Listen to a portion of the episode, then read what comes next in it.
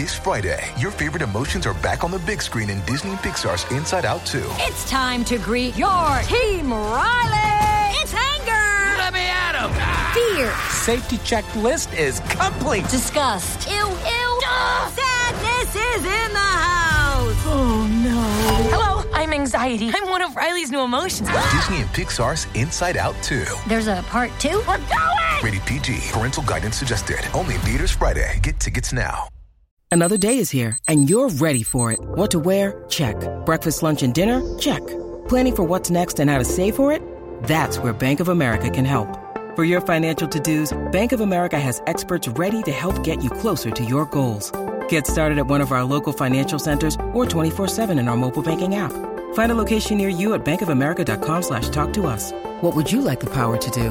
Mobile banking requires downloading the app and is only available for select devices. Message and data rates may apply. Bank of America and a member FDIC. When you need mealtime inspiration, it's worth shopping Kroger, where you'll find over 30,000 mouth-watering choices that excite your inner foodie. And no matter what tasty choice you make, you'll enjoy our everyday low prices, plus extra ways to save, like digital coupons worth over $600 each week. You can also save up to $1 off per gallon at the pump with fuel points. More savings and more inspiring flavors make shopping Kroger worth it every time. Kroger, fresh for everyone. Fuel restrictions apply.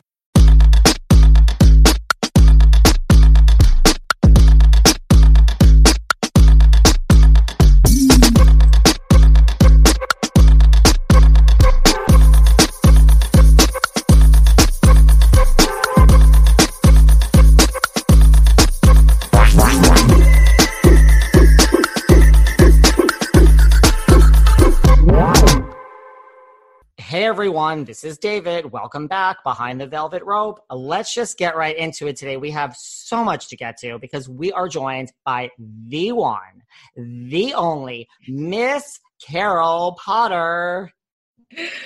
Well, thank you, David. That's a very sweet introduction. Um, has anyone ever told you that you bear a resemblance to Randy Rainbow? Not once in my entire life. Really, really. I mean, I there's something about your face and the shape of your face. I don't know. It might also be your attitude, which is similar to his, right? I thought you were go- okay. So let me just tell you, this is not my ego talking, but I thought you were going somewhere else. This does tie in because numerous times at numerous ages, various people tell me throughout my life, this is going to sound egotistical, that I look like Brian Austin Green. That's what I get. Really? Yeah, and and that sounds very egotistical because he's just. I mean, I I I appreciate all that is Brian Austin Green personally. Yeah, that's funny because I I I mean I, I remember I think of his face as being wider and square, more square than yours, whereas Randy's is this nice long oval. when we get off now, I'm gonna have to go and see, like, really study because you are literally the first person who has ever. Who's told me ever that. said that? I Yeah. Think that's funny. Well, I- you know, yeah. it might be an online thing. You know, I only see him on video, and I'm only seeing you on video. It might not be a in in life thing at all. You know what I mean? I do. And listen, if anyone knows Brian Austin Green's face, I mean, you certainly know it better than me. Well, it's been a long time. It's been a long time, right? Been oh my god, it's a it's a been a hugely long time. I mean, I I I'm I'm just so bowled over by um, the the the resilience of this show and how the people who loved it at the time are such diehard fans and the, and we keep getting new fans because of you know DVD sales and now we're on you know some kind of cable networks and or, or streaming services right? And so new generations are discovering it. I mean i i it just i'm just blown away by uh, how it's endured um through these many many many many years Does it ever get, and uh, you're answering half of my questions right now, and then I want to ask you some other things and go back to the beginning. But since we're on the subject, does it ever get tiring, like just even as like an actress to be like, you know, listen, you've done a lot in your life. We're going to talk about your book. We're going to talk about what you do now. You know, you could play any role. You could play the breakout role of your life next week with Meryl Streep, and you could both win Academy Awards. And, you know, does that ever get tiring that you're Cindy Walsh to a whole bunch of people? No, no. You know, honestly, um, I I think one of the things that's nice about it is everybody has such a warm spot in their hearts for her.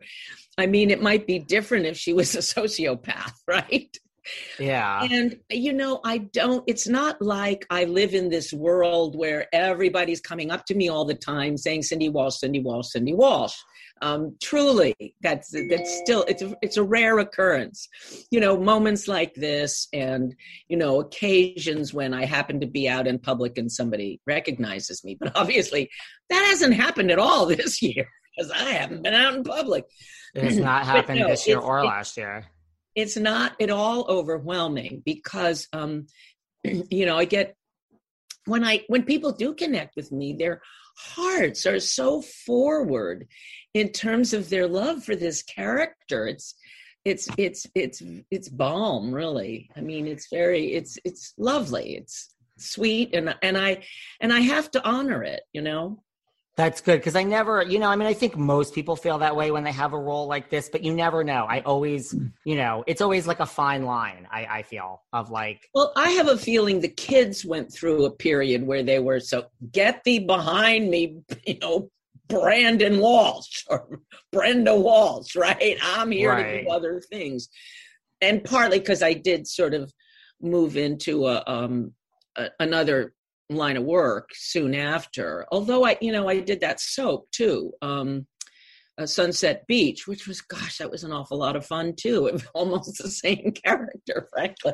It was a very similar character, and it was very a great show. Character. And I don't know, I, it's funny because in the year that my son was born, I did three guest stars, and they were all moms all moms of different kinds. And uh, when I was doing commercials in New York, there was this year where I went from you know, I suddenly popped into the mom category. I mean, in the same year, I had a baby and a 10 year old. Wow. So, uh, so it, it, obviously there's something in my persona that communicates to people that says mom. I think if they ever do like a top 25 or 50 moms, you know, like, okay, I would assume Florence Henderson is probably number one or in the top three but I, you're going to be on that list, whatever it is. I'm, I'm telling you. Well, it is. It is really amazing to me. It's just amazing to me. How did? Because you were working like you're from New York. I live in New York now, so shout out to anyone that was born and raised. Do, do you miss New York? Oh, I miss New York. I'm going. You I'm are. Going, yes, I still have wonderful friends there. My brother lives uh, in the area, and you know I haven't seen any of these people now in over a year. And I was I was getting used to seeing them more regularly. Um, but so I'm looking forward to that. I'm coming to LA probably. I mean, I've been away three times already. you know, I mean, I feel like I don't know if you've flown at all. It's you feel I haven't felt unsafe. I'll be honest. Well, I'm vaccinated now, so well, there. I mean, it's people, only other people that I pose a threat to. Right. Well, I mean, like, so you're from New York and you were working, you know, as an actress before this. So, how did this iconic, infamous role? Like, when did you first hear about 90210? Like, how oh did this God. come to you? Well, you know, I had come to LA with a show, um, a show called Today's FBI, starring Mike Connors, and we had a great season. And and then it was canceled, and I, I, you know, I felt like a beached whale in LA. I said, "What am I doing here?" I got depressed. Um, I went back to church. I went into therapy. I mean, I did everything right. Um, I my life is not turning out the way I thought it would, and um, well, there was a lot of stuff that happened, and it was another period in my life where I thought, oh my God, I'm never going to work again. This it's over for me. Uh, I was a single mom at the time, and I was just like in despair. I mean, truly. And every time, you know, so that I, they called me for this audition, I went in and I read, and then I didn't hear anything for two or three days, and I was just bawling my eyes out about this is it. My career is over. How am i going to support my family? And um because i had i hadn't really caught a lot of traction. I'd had that good year when my son was born that i had a few guest spots but i hadn't caught a lot of traction. And and so this happened i i don't know there were two or three auditions. And i so i when i got the job i was thrilled. Um, you know, at first it was just the pilot. and I mean, I had no idea whether it was going to be successful or not. I, I don't have an eye for those things, and I was I was dating a guy at the time, and when they picked up the series, my first thought was, well, now we can get married because with neither of us having a job, it didn't seem like he was also an actor at the time. So, um, so you know, it was just one thing after another. I mean, I think the amazing part started happening during the filming of the show. Um, and I think it was, we did a season. I can't remember. They, I think they, they, and they decided at one point that they were going to show see. Um, they they figured out that it was uh, for teens, and they decided they're going to start shows in the summer. So instead of right. doing twenty two episodes, we did thirty episodes. This is a lot. And then there was this incident with um, with Luke having to be smuggled out of an event in a laundry basket because of how many people showed up. And that's when it started to go, oh, this is a thing, you know? I mean, we were, I mean, I liked the, I liked the stories. I liked that, you know, we were dealing with issues. You know, I think Chuck Rosin would say it was, it was the first show to take teenagers seriously, maybe for in a long time at least and it was it was the precursor of a lot of shows that focused yeah. on teenagers right um, but I, I don't think we had any idea that we were in this the forefront of a movement so to speak. you didn't. No and, and it wasn't until these events started happening that people that just exploded that people were going oh my god. And i had my niece was 14 at the time and she got all her friends to watch because i was on it well, well, you know. And it was their favorite show and they couldn't believe they'd never even heard of it. And they'd only be they were only watching it because i was on it you know her aunt and they couldn't believe how how good it was yeah and so i think it was the second season that they went for this 30 episodes and they started in the summer because that's when kids are home they're out of school right yeah. I talk to so many people on this show that when I run into someone or have them back on the show and they remember my name, I'm always blown away. It's the little details. And when it comes to sheets, the only place I turn is Boll and Branch. Why? Because they pay attention to the little details. Boll and Branch was formed by a husband and wife team that set out to give sleepers more choices for high quality sheets at a fair price. And boy, did they ever accomplish that. What I love is the variety of colors. I chose the pewter mainly because it goes best with my apartment.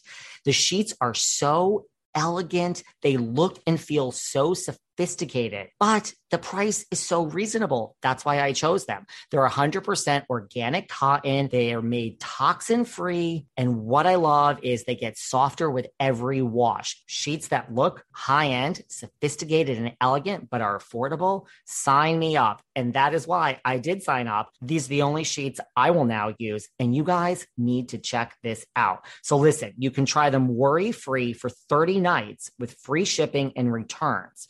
To experience the best sheets you've ever felt, choose Boll and Branch. And because you're listening to this podcast, you get an exclusive 15% off your first set of sheets with promo code VELVET at bollandbranch.com. That's Boll and Branch, B O L L and B R A N C H dot com, promo code VELVET. I think it was so right. The first season aired and the ratings weren't good. So here you go. It just wasn't, the ratings weren't good. And then, you know, back then, right, it was CBS, Fox. Fox was the new thing. We had none of this streaming and they, right, that I was, it was the fourth network. Yeah. And they decided to do episodes in the summer that first year. And that's when you guys came back and the ratings for the second season were like through the roof. Through the, yes, yes. And it's when, you know, because the teenagers really caught on to it when and that, you, that sort yeah. of shifted the whole focus of the show. It did. When mm. you before you got 902 and when you were not getting traction, were you ever in were you ever close to getting something that now it's like, oh, that's Pretty Woman, that's Julia Roberts. Like were you ever close to something that is now like so iconic where you're like, okay, just thought I'd ask. No, no, everybody has those stories but me. And um, actually. I have to say, you know, and uh, Meryl Streep, um, she and I are about the same age, but when she came into town, she'd been at Yale Drama School, and she sort of came in the tier above me. I was reading for her understudy. so that's where but I, I i love the theater and i had a great time in new york and i don't you know the way your life goes you think you're in charge but you're not and it's it, it, we're such creatures of uh, opportunity and circumstance and um, so i can't regret that i left new york but i just i love new york And you can't tell like when you auditioned for 902, like you couldn't tell like you got the part, you just, you know, you just you couldn't tell. It wasn't like this was the best final audition of my life. yeah no the final audition i knew it was between me and somebody else it was down to two of us and god only knows why they went with me. Maybe it's because i think she maybe was blonde and uh, shannon is dark haired so it may have been that I, I look a little bit more like shannon. I mean i don't think i look particularly like shannon but we don't look dissimilar anyway. So who knows? I mean these things you have to learn as an actor that there's a way in which it's not about you. It's about what's in their minds and what they're looking for and if you match up with something um, sure that, and and there's also uh, you know i know that casting people are sometimes bowled over. When somebody walks in the room who's you know hits it out of the park in terms of there's they've just got that thing whatever that thing is. And Yeah. that's not something you can manufacture you know So should I mean, are we saying that you owe Shannon your job on 90210 just because you looked a little know. I could I could very well be. I'd say I owe it to um um Aaron Spelling, but because he was he was a lovely man.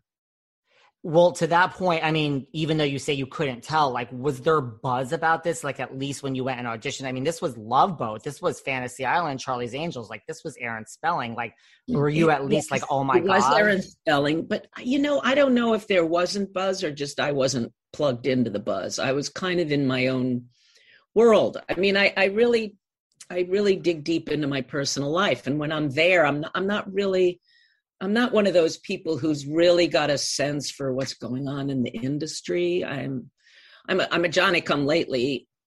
As far as the industry goes, I was I was much more clued in about theater in New York when I was there.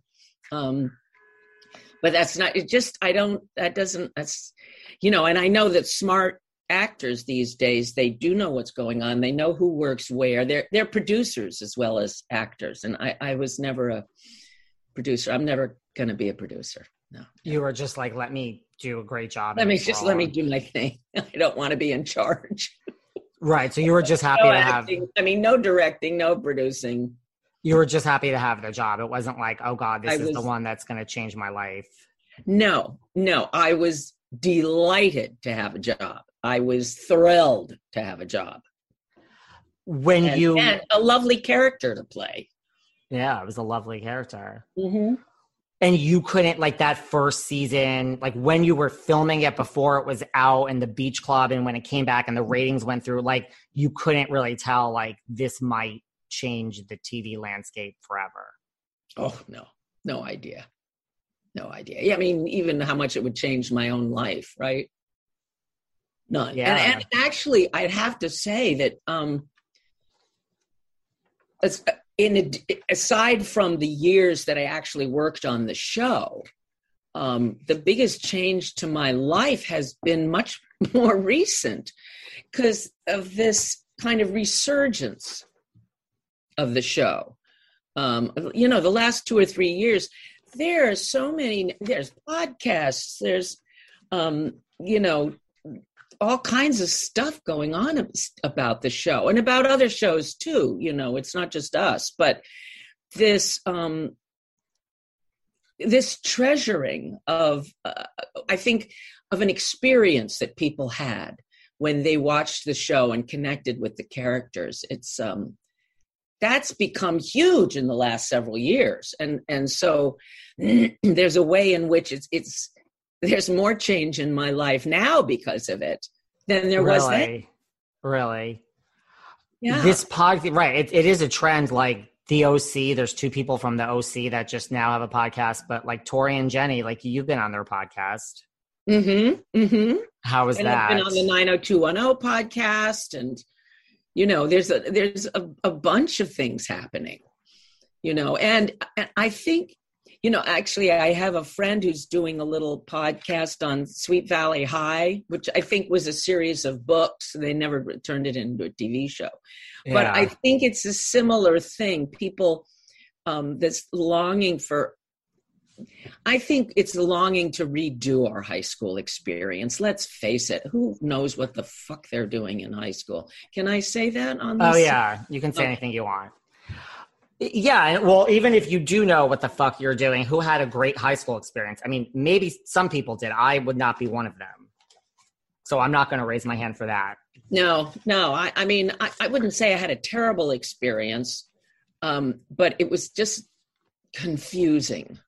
And college was even more confusing because it was the sexual revolution and the Vietnam War. It was insane when I was in college. So it, it's probably taken me 20 years to recover. And now you're getting this this whole resurgence of fanfare. Yes, So it's lovely. It's lovely. It's like the cream in my coffee. It's icing on my cake. It's literally the gift that keeps giving. It, it really, it literally is. I mean, this book, this book I wrote would not have happened without 90210, I don't think. This podcast is sponsored by BetterHelp Online Therapy. Check out betterhelp.com slash velvet rope. Listen, life is full of stress. It doesn't matter who you are or where you are. Life is stressful. You may not be feeling down and out and depressed or like you're at a total loss, but if your stress level is high, like mine, your temper is shorter than usual, like mine, or even if you're starting to feel strain in any of your relationships, you could probably use the chance to unload. Unload the stress and get it out. Talk to someone who's completely unbiased and who's not going to judge you or take sides. If there's stuff you can't tell your friends or family, this is the place to do it.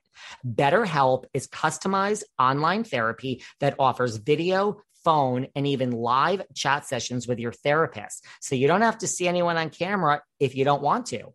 It's much more affordable than in person therapy, and you can start communicating with your therapist in under 48 hours. Unload the stressors and get some unbiased feedback. You'd be pretty surprised at what you might gain for it. Try it out, see if it's for you. This podcast is sponsored by BetterHelp, and Behind the Velvet Rope listeners get 10% off their first month at betterhelp.com slash velvet rope. That's B E T T E R H E L P dot com slash velvet rope. BetterHelp.com slash velvet rope. I want to talk about that book, but before we get there, because I do have a lot to say about the book and your transition to this career. So let's just talk about. Listen, it, there's no secret. There was an unauthorized movie made about it. Like we all know about all the talking about what happened on set. So let's just stay there for a minute. Just eh, if you do, I mean, not like just humor me because I'm so excited to ask you some of these questions. So, I mean, first of all, I want to talk about, you know, did you see that unauthorized movie? Because there was a lot in it. Tell me, I'll, I'll have to look for it. where, where do I, what's It it, was- called? Where it do was- I stream it? I'll have to send it to you. It was like a few years ago. Okay. I mean, I know. I mean, they did one for Saved by the Bell. Well, I mean, you know, so we have. and You didn't meet anyone until you were on set. Like, you didn't audition with anyone or anything like that. I auditioned with, um, I, I did read with Shannon, um, with with when uh, with Aaron Spelling. The that was I think my last audition, and then uh, we recast the husband. Right, so I read with uh, James and the other fellow who was reading for that part, and I saw the two guys reading. I saw Luke and the other fellow reading for Luke's part at some point. And I I I looked at Luke uh, and the other guy, they were so different physically. I said, "Oh yeah, that's the one." What was the other one like? He was um smaller, he was shorter and more um built out. He was you know uh um you know he Luke was kind of tall and slim, and this guy was more was a little bit shorter and kind of hunkier, more muscly, that kind of guy. V- totally different type. I, I thought that was really interesting. And you just looked at Luke tall and slender and you said, That's that's who's getting the part. Yeah, I looked at him and said, Oh yeah, he's the one. See, maybe, I was right. maybe you maybe you do have this whole side career in casting. If you're not a producer, maybe you would I don't know. You know, everybody says it's people think once you're in the industry, it's so easy to slip into another thing. Oh, why don't you do this? Why don't you? Well, it's each thing is its own learning curve. Yeah. Its own, how do I get? I mean, I am not on the inside enough that I can just switch um switch roles that easily and and it, I, it's not my thing anyway you like acting. I like act. I like I like people. I like human dynamics. So I'm interested in in acting, in um, psychotherapy, and I'm interested in spirituality, which is all about being human. So the, all those three things working together is uh, sort of what I've always been interested in, and kind of moving from one to the next. Well, that's why you became a licensed therapist. That's right. Well, I you know, studied psychology in college. I, I like people too. I mean, that's part of what I love about my job is that Oh, you yeah. just really get to know someone. And like, I'm definitely one of those who's always on my phone and I'm like, I hear it, but like when you do a show like this, you know, you are focused and you're like, then I remember it forever. Like I could tell you what everyone has said on every show I've ever done just because you're Wow. focused. Well, maybe not everything, but like the majority of it. Yeah. So how was it like? Let's just start start with Tori for a minute. You know, we all know the story. Like Tori, you know, auditioned under a fake name, and I mean, who doesn't know that story? I mean, I don't know. I only heard it a, a few years, a couple years oh, ago. really? Yeah, I didn't know. Well, Tori Mitchell, I don't know how that's so fake or so misleading, and how the people in the room don't know like you're Aaron Spelling's daughter. But Well, and certainly by the time Aaron sees the tape, yeah, he knows. He but knows. that was probably smart on her part. She's very savvy. That's I've come to understand. she's her father. You think she's her father's daughter? Oh yeah. I mean, she's already produced how many shows? I mean, you know, reality shows and sitcoms with Jenny. I mean, she's she's she's like a producing juggernaut in some ways. She is.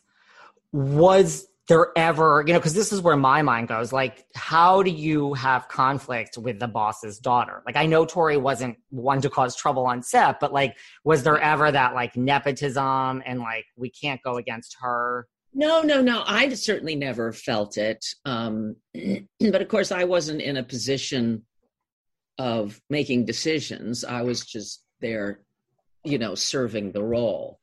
Um, but my, but I was, I was just impressed, you know. And I worked with Randy on um, Sunset Beach, which was really sort of interesting.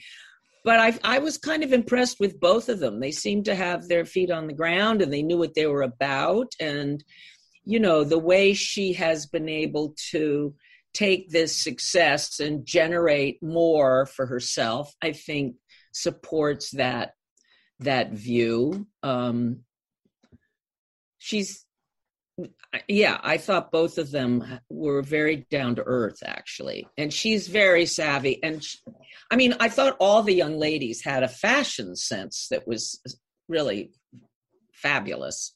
Not, Yeah. not I've ever had, but. What about, did you kind of stay out of all the drama? You know, I mean, because you oh were, yeah, oh yeah. No, the I mean, I used to hear from the wardrobe people say, uh, because I don't know, there was issues of who was going to wear which dress, and um, yeah, um, but and I kind, I kind of understand it. They were very young. You know, one of the great things about doing the um, uh, the reboot a couple summers ago was to get to see them again and they're all now older than I was when I was doing the show. And they've all grown up.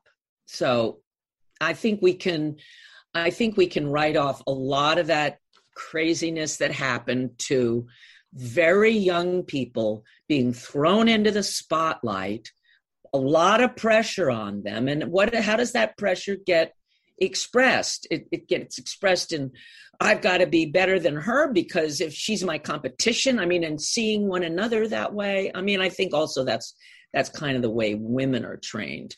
We're trained to see each other as competition, whereas men are more likely. Yeah, they're just they're just as likely to put somebody down so they can. They're they're into competition, but there's it's more of a bro competition. You know, it's maybe it's probably a little more overt, perhaps.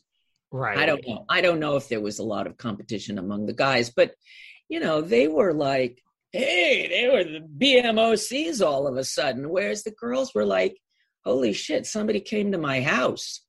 That's scary for a woman. It's, it's, you know, and this sense of being famous, that means people are coming after you. It's terrifying for yeah. a, like an 18 year old or a 19 year old young woman who's you know, sort of barely feeling like a woman.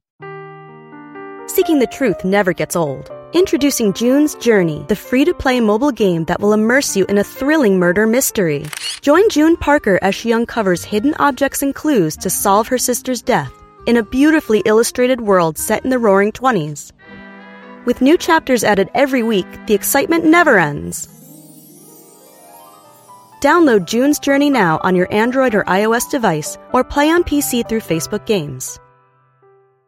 Do you ever ask yourself why are so many dogs suffering with health issues? Well, actress Katherine Heigl, who's helped save over 1,600 dogs through her foundation, says she's seeing more issues with dogs' joints, odors, and health than ever before. And after doing a ton of research, says there's one place we can look to support any dog's health, their food. So she decided to create something she could actually feel good about feeding her dogs, and it's called Superfood Complete. Superfood Complete is the only food I use for the dog in my life, Doherty. Why? Why? Because Doherty's health is so important to me. Doherty is so picky. The apple doesn't fall far from the tree, but he loves this dog food. What do I love best about Superfood Complete? The fact that it's made with over 30 of the healthiest ingredients on the planet. But don't take my word for it. Go to badlandsranch.com slash velvet in order right now to get 50% off your regular priced order with a 90 day money back guarantee. If you want your dog to experience all these incredible things, go to B-A-D-L-A-N-D-S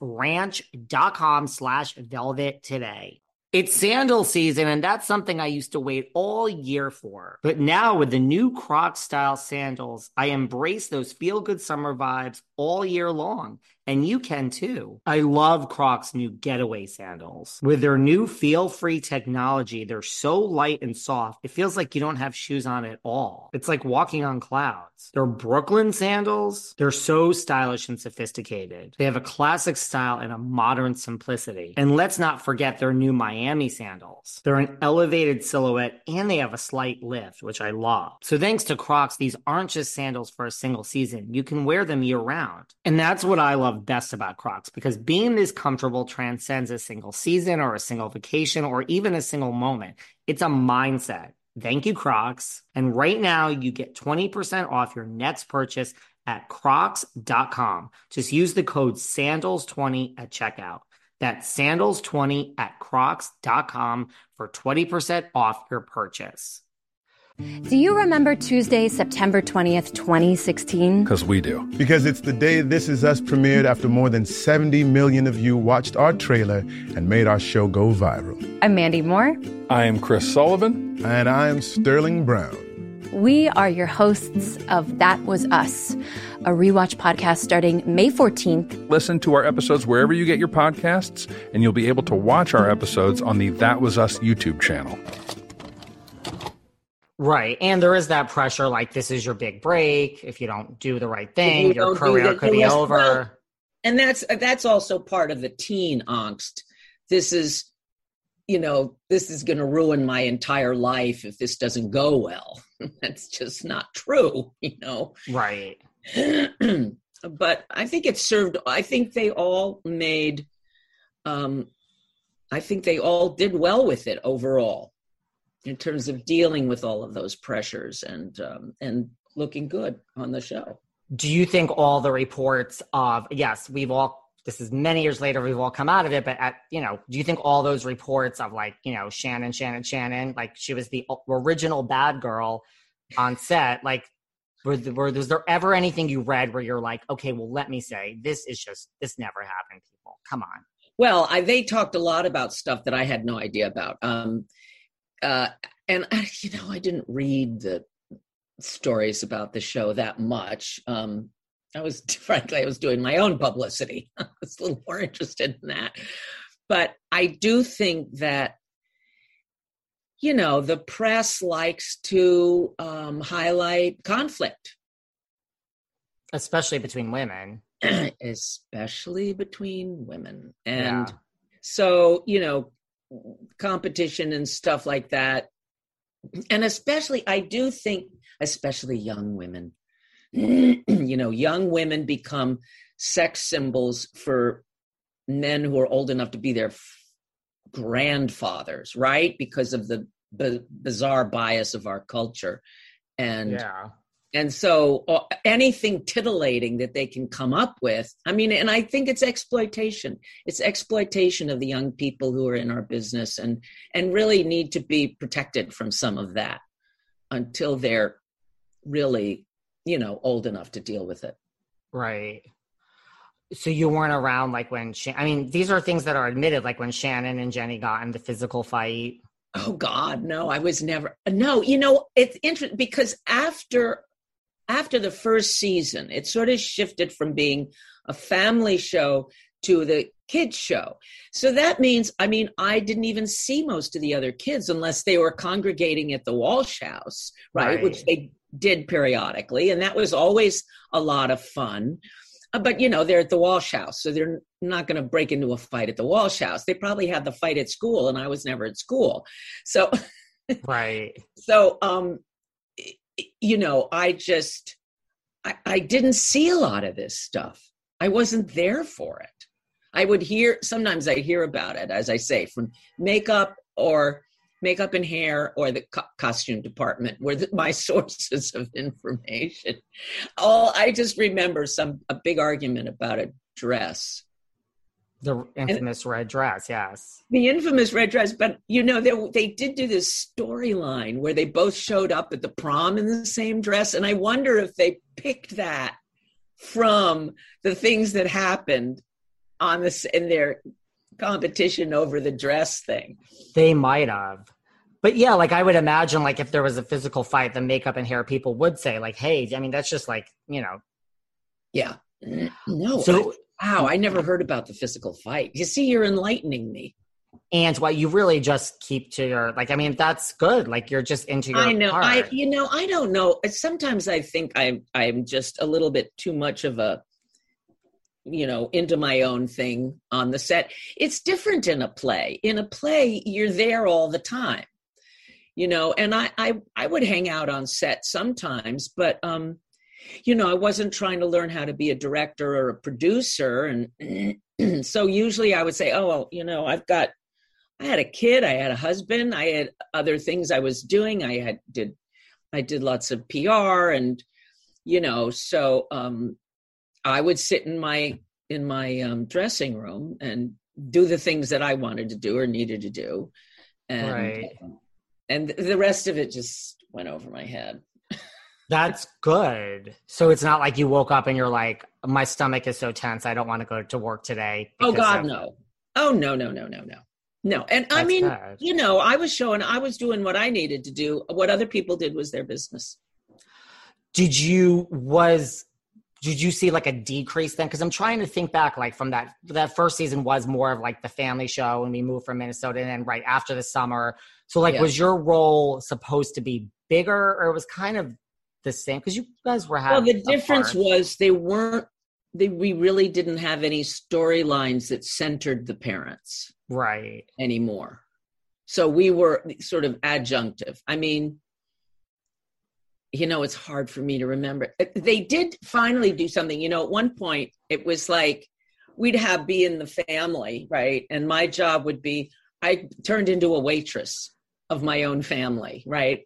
I'm car- they're using my I'm bringing the coffee pot to pour the coffee for a dolly shot to bring us into the scene and then i don't say anything during the scene. And and i sort of complained about it. I said you know i'm the mother. I i should have a point of view. And one of the um one of the one of the writers uh, we had lunch sometime after this and she she said you know i realized that we didn't have that much for the parents to do so we just put it in jim's mouth. And I, I, felt particularly bad about that because I knew that a lot of kids were looking at this show and they're looking at what moms do. And moms, I mean, the, in the home is the one place where women really engage, right? And yeah. so it's particularly onerous. But but then they did a very clever thing. They sent me back to school. so I would run into the kids because I went to the same university, right? California University. So right. I would run into, I would have little interactions with the kids there and add whatever um, plot twist or subtle shift that uh, that was important for the storyline, right? And right. so that gave me a little different venue to to work in. And then James and I would still have. I mean, I had a James. I worked with James probably more than anybody else. Right. Like I mean, James and then Shannen and Jason probably second. Yeah, well, Shannen second, definitely. But, you know, even though I had scenes with the group, I never had a one on one scene with my son until I came back as a guest star in season seven. Now, really? I find that bizarre. I find that bizarre. Yeah, I find that really bizarre. You want to know what my theory is? I have what? not checked this out. I have not checked this out with any of the writers. So Tell me. my own theory. My theory, I mean, most of the writers were a lot of the writers were men. And I think, you know, Jason was number one on the call sheet. He was the guy, he was the organizer, he was the center around which this group formed. And I think A, they didn't want to deal with their own issues with their own mothers when they were teenage boys.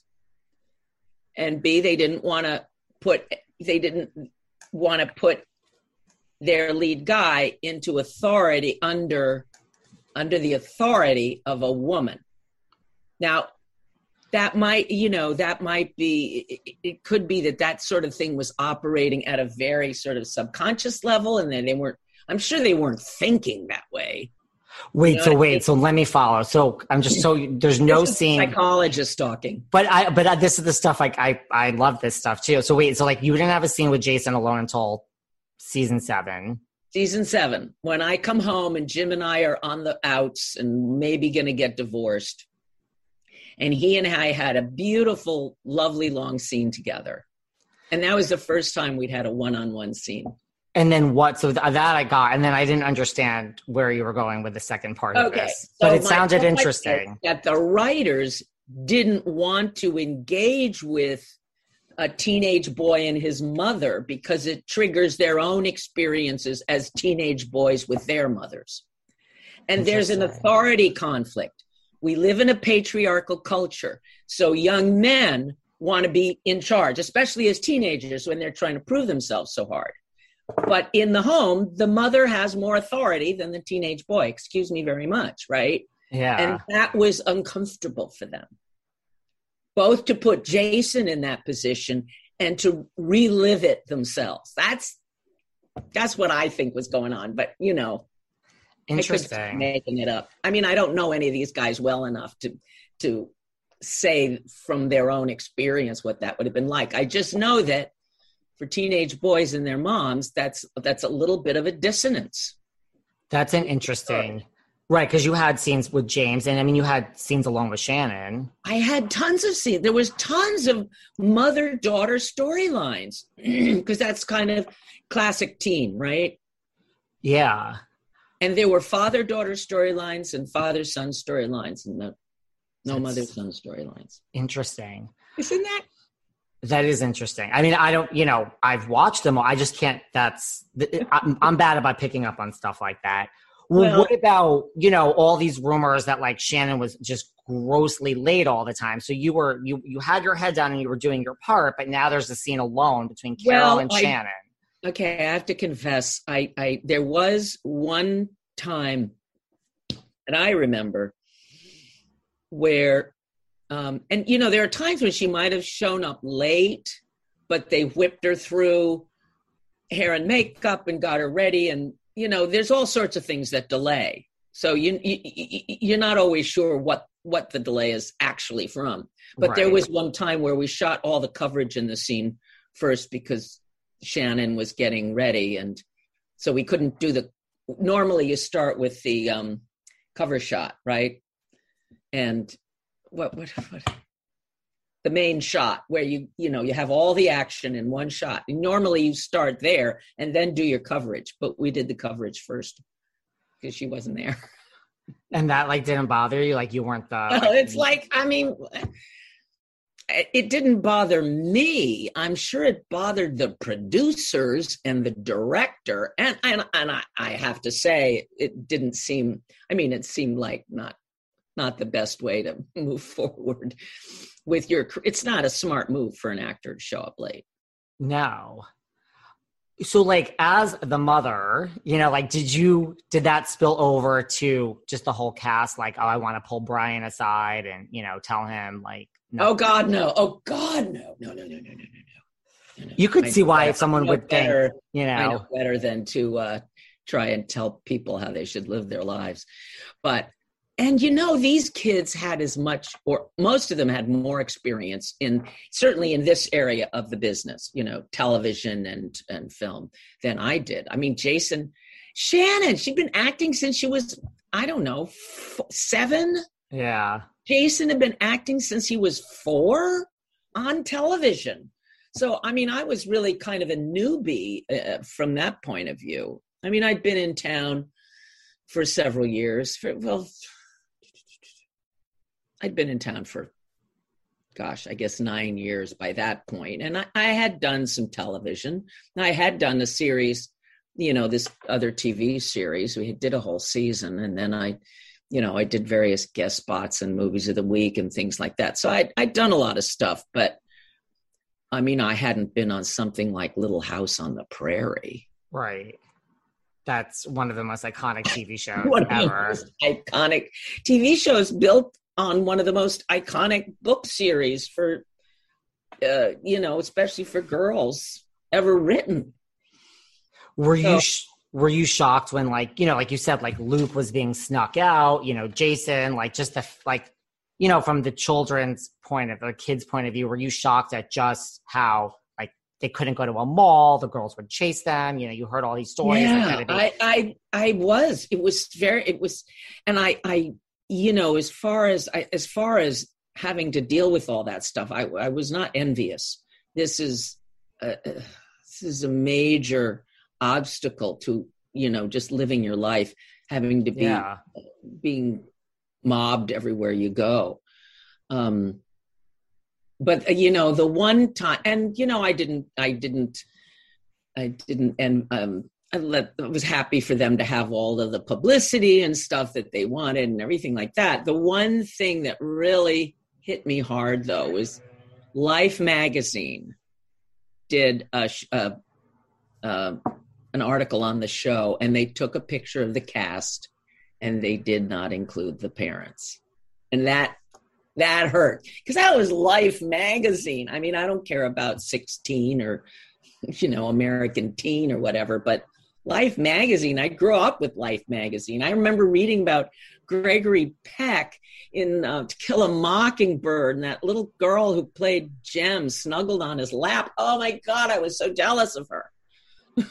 was this were you in the picture like when it was sent or taken and then they just edited you out or there was no, two different they, they didn't even we were ask. not invited to have the to be part of the picture and you know this is after oh life magazine is coming to the set they're going to take a picture of the cast and and you're going oh yeah, that's cool and you show up at you know we were we were filming so they we didn't have to show up at an extra time. But then the time comes for the picture. Oh, oh no, no, no, not you two, not not the parents, just the kids. So it was like very. It was not clear at the beginning, and so it really was like a little stab in the heart. And when they tell you this, is it like you and James are about to walk on to where the picture is being taken, and they're like, "Please back up"? well, no, they they were they were gathering people together to go, and he said, "No, no, no, it's yeah." That's when we found out. Oh, not the parents. We're not part of the cast. yeah. So, but you know, so that was that was complain. You know, it's one of those things. They're paying me all this money. I'm, I'm getting to live a beautiful life, and I have my own publicity and stuff. So it's like. So it really was just the life. The Life magazine was the one thing that kind of really, hurt. really hit hard. What about right? And you weren't upset when they were getting mobbed like that. You were almost oh god and, no. And that never oh. came to you, like you know, people saying, okay, you know, they talk to you for three minutes and they say, tell me about Jason, tell me about Shannen. Can I? Well, can I uh, there Jennie? was a little bit of that. You know, I I had, I don't know. You know, you meet somebody from the media, and and you think, oh, they're being really friendly, and and then they start calling you and says, no, you got any dirt on the set, and and well, I first of all, I never really had any dirt on the set, and second of all, I wouldn't have shared it with the media anyway. I mean, right, right. I'm going to move on after this question, but so you did have these scenes with Shannen. Like, was she ever mean to you? No, no, she was always a, a complete professional with me. I wouldn't say we were close um, because she was very independent and you know she she had her own idea about things. She was very outspoken about things. Um uh, but but we had a perfectly a very good working relationship. So yeah i didn't i didn't i didn't have any problems with shannen at all. That's good. And that's good that you just kind of stayed out of the fray I stayed out of the fray. Well, no, because like you're saying, like you're appreciative, you took the job. You know, like I could see if you were doing a scene and she was like, did have her opinions and she said, wait, stop, let's do it this way, let's do it that way. And you're just like, I'm just the actress and I just want to play the scene and let's go home. I could see um, that no, being annoying. I never had that kind of issue with her. I mean, you know, sometimes she was insistent in her coverage that she, you know, she wanted another take, but I, you know, I respect that. Um, you know, sometimes actors, you know you can be too passive as an actor. Um, you you have to have a sense and sometimes people who get a reputation for being difficult it's just because they're insistent that they you know they want to do their best work. Um, right. you know what did i hear about de niro once made them do 60 six zero takes of him walking down a street and going in a door? Excuse me that's ridiculous but he, you know he's given carte blanche because of course he's robert de niro. But at the same time you know but a, a, a younger less well-known actor who may have that same potential gets labeled if they do stuff like that. So it's it's a real it's a balancing act. You have to be assertive enough to make sure you're giving you're getting what you need and you're giving what's required right? And and more than what's required right? And recognize that you're only one part of a huge machine and you have your role to play and you have to respect other people who are involved. One of my favorite stories is you know there was a period where you'd show up on the set ready and the and the, all of the kids would sort of slowly wander in you know and the directors would be tearing their hair out well the first time Uh, you know, Jason directed one of the episodes. The very next episode he was in, he was the first one on set when called. He was, you know, Mr. Show Up, Be There, because he suddenly saw from the other side of the camera what it cost when right. people aren't prompt and come when they're when they're called, you know. It right. was really, it was like, wow, somebody figured something out there. That's an interesting point. Do you think because you know now we're in social media and back then it wasn't it was different but we had like the print magazines. Like do you think this whole thing with shannen i mean the bad girl and all this like do you think it would have been a thing if she were a man? Like if this were luke i Jason? think it would have been approached very differently. I mean in the same way that for the guys um, you know, having all of this fame and having women throwing themselves at them was that all stoked their ego. Um, I think that, you know, women who behave in those ways are still called sluts and men are not. There is totally a double standard. And I do think that it's, you know, that they use that bad girl thing as much as a titillation factor. Um, you know, and I, I don't know Shannen well, so I don't know if some of that was maybe just deliberate, because as they say, no publicity is bad publicity. Publicity is publicity. People know who you are, and um, you know. So I I wouldn't even know how to begin to have an opinion on that, but I do think that we are very um, patriarchal culture still, and that that really influences the kinds of pressures that are put on, especially young women you know, by the time you know, people, women are my age, nobody pays any attention to them anymore. So that's another reason why this is so fun. Normally, I'd be fading into oblivion, but because of 90210, suddenly people are interested in me. It's like it's it's quite lovely. The world's most exciting podcast, home of borders, language, culture, and here he is, New York Times best-selling author and National Radio Hall of Fame inductee, Michael Savage. I'm Michael Savage host of the Savage Nation podcast, home of Borders, Language, and Culture. Hear my new podcast each week as I speak with top guests from around the world. Right now, we have over 700 shows in our library featuring interviews with world leaders, scientists, faith teachers, and more, including President Donald Trump, Prime Minister of Israel Ehud Barak, Edward Teller, the father of the hydrogen bomb, Jerry Falwell, and so much more conversations and commentary you cannot find anywhere else. Other guests have included Samuel Cohen, the father of the neutron bomb, Breitbart's Alex Marlow, the great author Peter Schweizer, Colonel Douglas Macgregor. Be here or be nowhere. The Savage Nation Podcast. Catch the Michael Savage Podcast on all podcast platforms every Tuesday and every Friday. Well, I would have wanted to talk to you five years ago, 10 years ago, if I was doing this at the time. Well, yes, right. It never went away for me. I didn't even really realize that it was such a big resurgence now. Cause, like, for me, it's always just, you know, you have your shows that you're always like, this is on brand for the podcast. This is on brand for my personal life. Like, just this is a self indulgent show. I'm happy to do it regardless. But no, I mean, that's a good point. And you never, I guess you kind of already answered this, you never wanted to like take someone like Shannen, not as a mother, just as like an actress to actress. Like, you know, you were appreciative. Like, I'm making a lot of money. Like, thanks for tuning into part one of our sit down with Miss Carol Potter. And stay tuned for part two. You know, I haven't asked all my Shannen and Tori questions. I just can't help myself. We talk about when Cindy and Jim Walsh went to Hong Kong on business and were never heard from again. They moved to Hong Kong, the exit of Carol Potter from 90210. We talked to Carol about that, life after 90210, BH 90210, the reboot, which we all saw a year or two ago. Will there ever be another reboot movie reunion? Carol's life now as a therapist, her new book. We have so much more to talk about. Current projects, True Tori, Shannen. Remember Scare Tactics with Shannen Doherty? We talk about it. And we talk about the passing of Luke Perry and just the 90210 legacy. There's so much more. We are just scratching the surface. Hope you enjoyed this. Stay tuned for our second part of a chat with Miss Carol Potter coming soon.